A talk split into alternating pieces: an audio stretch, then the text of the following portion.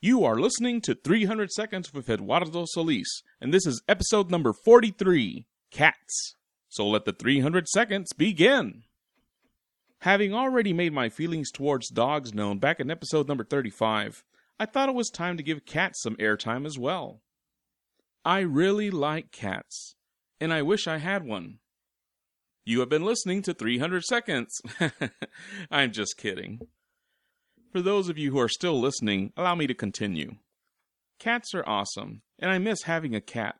My parents had a really cool cat a number of years ago. It was a Siamese Persian mix. So he had Siamese coloration, but he had long hair. It was fluffy. It would come to me when I called him and would sit in my lap and let me pet him. Kind of like a dog, but without all the annoying hyperactivity and slobber. I think the main reason I like cats is because they are very laid back animals. Now, non cat people call them lazy, but come on, if you were given the choice, wouldn't you want to be lying in the sun all day and staying up all night? Having a cat sitting in my lap, purring away as I pet it, is very relaxing, too. Cats are also relatively clean. They take care of their business in the litter box and don't have to be taken outside in the rain or in the middle of the night. They wash themselves, they don't have to be taken out for walks, and can actually be left alone for short periods of time. I mean, seriously, have you ever heard somebody say, Oh my gosh, I need to go home. I left the cat at home by itself?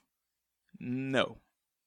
Most importantly, cats do not need your constant, undying, undivided attention like dogs do.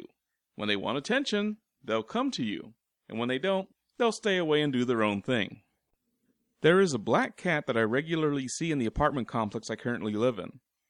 If I see him around, I'll sit down on my doorstep and eventually he'll come to me and let me pet him for a little bit.